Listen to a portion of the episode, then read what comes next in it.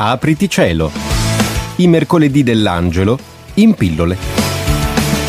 A cura della pastorale giovanile del Vicariato Urbano di Udine. Bentrovati alla seconda puntata di Apriti cielo, l'appuntamento settimanale dedicato alle domande di fede. La domanda di oggi è dogmi decisi da chi? E per rispondere abbiamo il nostro ospite Don Federico Grosso, che è direttore dell'Istituto Superiore di Scienze Religiose Santi Ermagora e Fortunato. Ben trovato con noi. Bentrovati a voi e grazie. E allora partiamo subito da una provocazione. Io ho parlato di dogmi, ma lei in realtà preparando questa intervista mi ha corretto in dogma. E allora, che cos'è il dogma? Ah, ho fatto questa, questa correzione perché prima di parlare di dogmi, cioè di singole formulazioni eh, delle cosiddette verità di fede, quelle che noi chiamiamo le verità di fede, è importante riflettere non tanto su che cos'è il dogma, quanto nel nostro contesto cristiano su chi è il dogma. Per rispondere brevemente a questa domanda dobbiamo distinguere due aspetti, chiamiamoli così, due versanti della fede, e cioè la fede intesa come conoscenza e fiducia in una persona, io credo in te, e la fiducia e affidabilità che le parole di quella persona hanno per me che le ascolto. Quindi io credo a ciò che tu mi dici. Ecco, quindi c'è una dimensione della fede legata, chiamiamola la fiducia personale, c'è una dimensione della fede legata ai contenuti della fede. Fatta questa chiarificazione, eh, bisogna dire che per i cristiani il dogma, cioè il contenuto della fede con la C maiuscola, si chiama Gesù Cristo, è la sua persona. E quindi credere in Cristo vuol dire credere in ciò che lui dice, ciò che lui ha detto, ma prima di tutto vuol dire essere legati a lui, essere in relazione con lui. Quindi se uno eh, ci chiede quanti dogmi ha il cristianesimo, dovremmo rispondere, ma il cristianesimo ne ha uno, che è il dogma, cioè la persona di Gesù Cristo. Le lancio adesso una provocazione io però, quando parliamo di quelli che, mi correggerà poi se il termine è sbagliato, sono i dogmi non rivelati, ho in mente ad esempio il dogma dell'infallibilità del Papa o quello dell'Immacolata Concezione, ecco, non c'è il rischio che in questi casi ci sia lo zampino dell'uomo, mi passi il termine anche in questo caso? Ma mi verrebbe da dire così di, di, di, prima, di, prima, battuta che lo zampino, tra virgolette, dell'uomo c'è sempre. Però, ecco, tu facendo la domanda hai colto un dato interessante, cioè il rapporto tra, tra dogma e sacra scrittura. Allora, non può esserci nessuna verità di fede che non abbia il suo fondamento nella sacra scrittura, cioè che non sia rivelato. Eh, ma ancora una volta, eh, cos'è la rivelazione? Eh, la domanda corretta, ancora una volta, è chi è la rivelazione per i motivi che abbiamo detto prima. Allora, ehm, noi eh, formuliamo, cioè il, i, i, dogmi, cioè le sintesi, le formulazioni della verità di fede, come le possiamo trovare nel, nel, nel credo, come possiamo trovarle nel, nel, catechismo della Chiesa Cattolica o in altri catechismi, eh, sono sempre il frutto di una riflessione della comunità credente che si chiama Chiesa e sono frutto di, di, di, della, de, della riflessione comune della Chiesa sui contenuti della fede. E quindi, ripeto, questo zampino umano c'è sempre, certo un'umanità illuminata dallo Spirito, illuminata dalla fede, ma ah, per, per, quale motivo eh, c'è questo zampino umano? Ma perché la fede non esiste mai a livello astratto, la fede avviene sempre nella storia quindi deve fare i conti con la cultura, con la lingua, con, con il linguaggio, eccetera, eccetera. Ecco, quindi eh, questa riflessione ha portato a delle formulazioni dogmatiche eh, di fondo, chiamiamole così, che, sono, che riguardano i contenuti fondamentali della fede, ma dalla riflessione su questi contenuti fondamentali sono derivate altre formulazioni che non sono immediatamente presenti nella scrittura, ma sono eh, in qualche modo riflettute attraverso l'azione, quella, quella realtà che si chiama ragione teologica, riflessione teologica. A questo proposito però vorrei ricordare una, un principio estremamente interessante che è stato richiamato dal, dal Concilio Vaticano II nella Unitatis Red Integratio, cioè il principio della, della gerarchia delle verità. Ecco, non dobbiamo asciugarcela così molto semplicemente dicendo ci sono verità importanti che teniamo, verità meno importanti che buttiamo, no, si tiene tutto, ma quanto più una verità è intimamente connessa al nucleo centrale della fede, cioè Gesù Cristo morto e risorto, tanto più è in alto, diciamo, in questa gerarchia delle verità.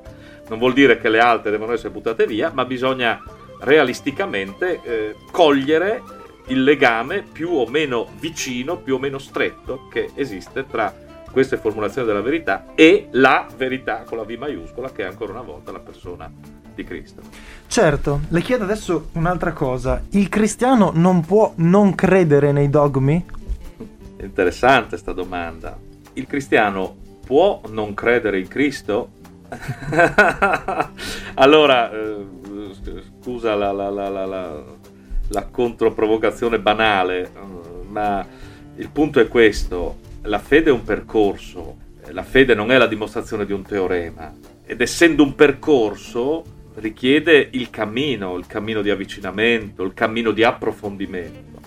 E quindi io penso che per ciascuno di noi il problema non è credere o non credere a quel singolo dogma.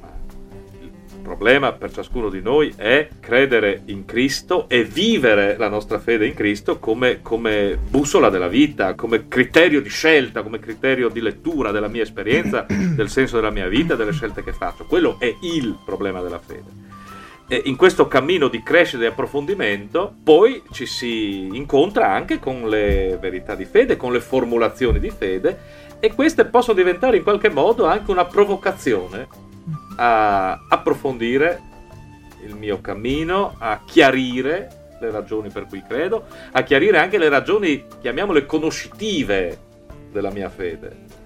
Eh, quindi il discorso dei contenuti, eccetera, ma tutto ciò e qui sì che dobbiamo mettere in ballo il discorso della gerarchia, eh, la fede non è il risultato di tutto ciò, ma tutto ciò contribuisce a rendere ancora più saldo e più profondo il legame che c'è tra me e il Signore Gesù.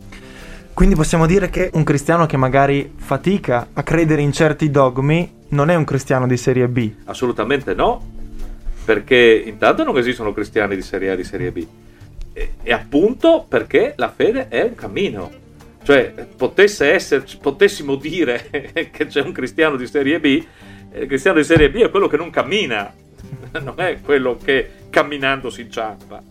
Quindi la, la, la, dimensione del cammino di fede, quindi anche di un, di un progressivo chiarirsi eh, delle motivazioni, eccetera, è tutt'altro che indice di, un, di una serie B, anzi, direi che è la cosa fondamentale.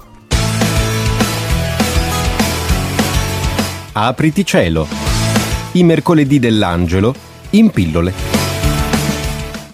Attimo a eh, provocarla, ovvero appunto dicevamo prima che eh, i dogmi vengono sanciti dalla Chiesa. Ci possono essere degli errori però, delle revisioni, se ci sono state magari anche in passato, di un dogma? Ma eh, il discorso degli errori, beh di errori sì ce ne sono stati, adesso non, non, non entriamo qui nel delle questioni perché sennò andiamo a rovinarci la vita, ma io mi convinco sempre di più di una cosa che eh, quella che noi chiamiamo infallibilità, che dal punto di vista così del parlare comune vuol dire non sbagliare mai, in realtà vers- sul versante cristiano non, non, non ha senso, eh, perché si sbaglia, ma possiamo dire che per infallibilità, cioè il dato corretto di infallibilità è che la comunità credente, assistita dallo Spirito, non può sbagliarsi nel momento in cui comunitariamente e consensualmente esprime e dichiara la propria fede. Questo è, l'infallibilità.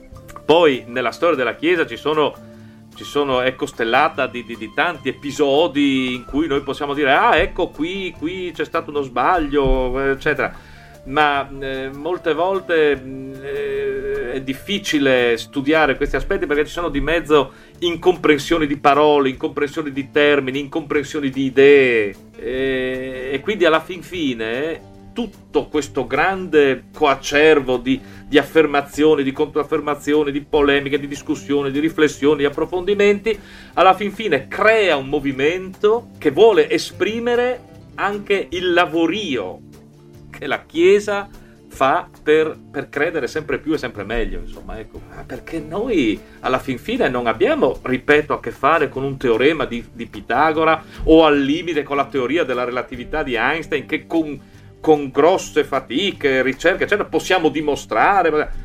E la fede, e la fede è il rapporto con, con una persona, il rapporto con Dio, il rapporto con Cristo. E quindi chiarire e vivere e approfondire questo legame non è dimostrare un teorema, ma è mettere in gioco la vita. E anche in queste riflessioni, anche in queste discussioni e polemiche, la Chiesa, infine, alla fin fine, ha messo in gioco la propria vita. Per chiudere con una battuta, di fronte appunto a tutte queste discussioni, verrebbe da dire che prima ancora della fede nei contenuti, dobbiamo avere fede in, e fiducia in Cristo che poi ci propone questi contenuti, no? Dio ce lode.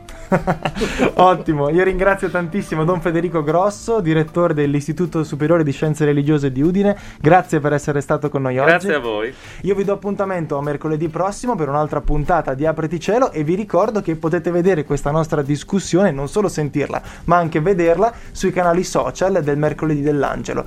Un buon proseguimento di giornata a tutti quanti voi ascoltatori. Apriti Cielo i mercoledì dell'Angelo in pillole. A cura della pastorale giovanile del Vicariato Urbano di Udine. Apriti Cielo è disponibile in podcast sul sito www.radiospazio103.it.